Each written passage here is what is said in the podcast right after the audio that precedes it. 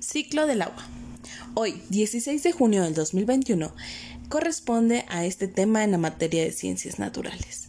Nosotros ya empezamos a trabajar algunas dos eh, etapas que tiene este, este ciclo, este movimiento continuo del agua en nuestro planeta Tierra.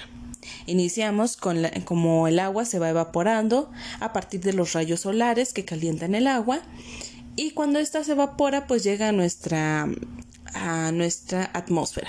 En el momento que llega a la atmósfera, a o a las, nubes, perdón, el agua se condensa, que significa que el vapor se convierte en gotas, también formando nubes. Y estas nubes, al momento de que se crea todo esto, él llega la tercera etapa que se llama eh, agua solidífica. ¿Y qué pasa en esta etapa? Bueno, ya que las gotas llegaron, o más bien que, que, esta agua se vaporizó, llegó a las nubes y se crearon en gotas, bueno, las gotas se convierten ya sea en granizo o en nieve, que llegará en determinadas partes de nuestro planeta Tierra y bueno, dará paso a la siguiente etapa, al siguiente la siguiente parte del ciclo del agua.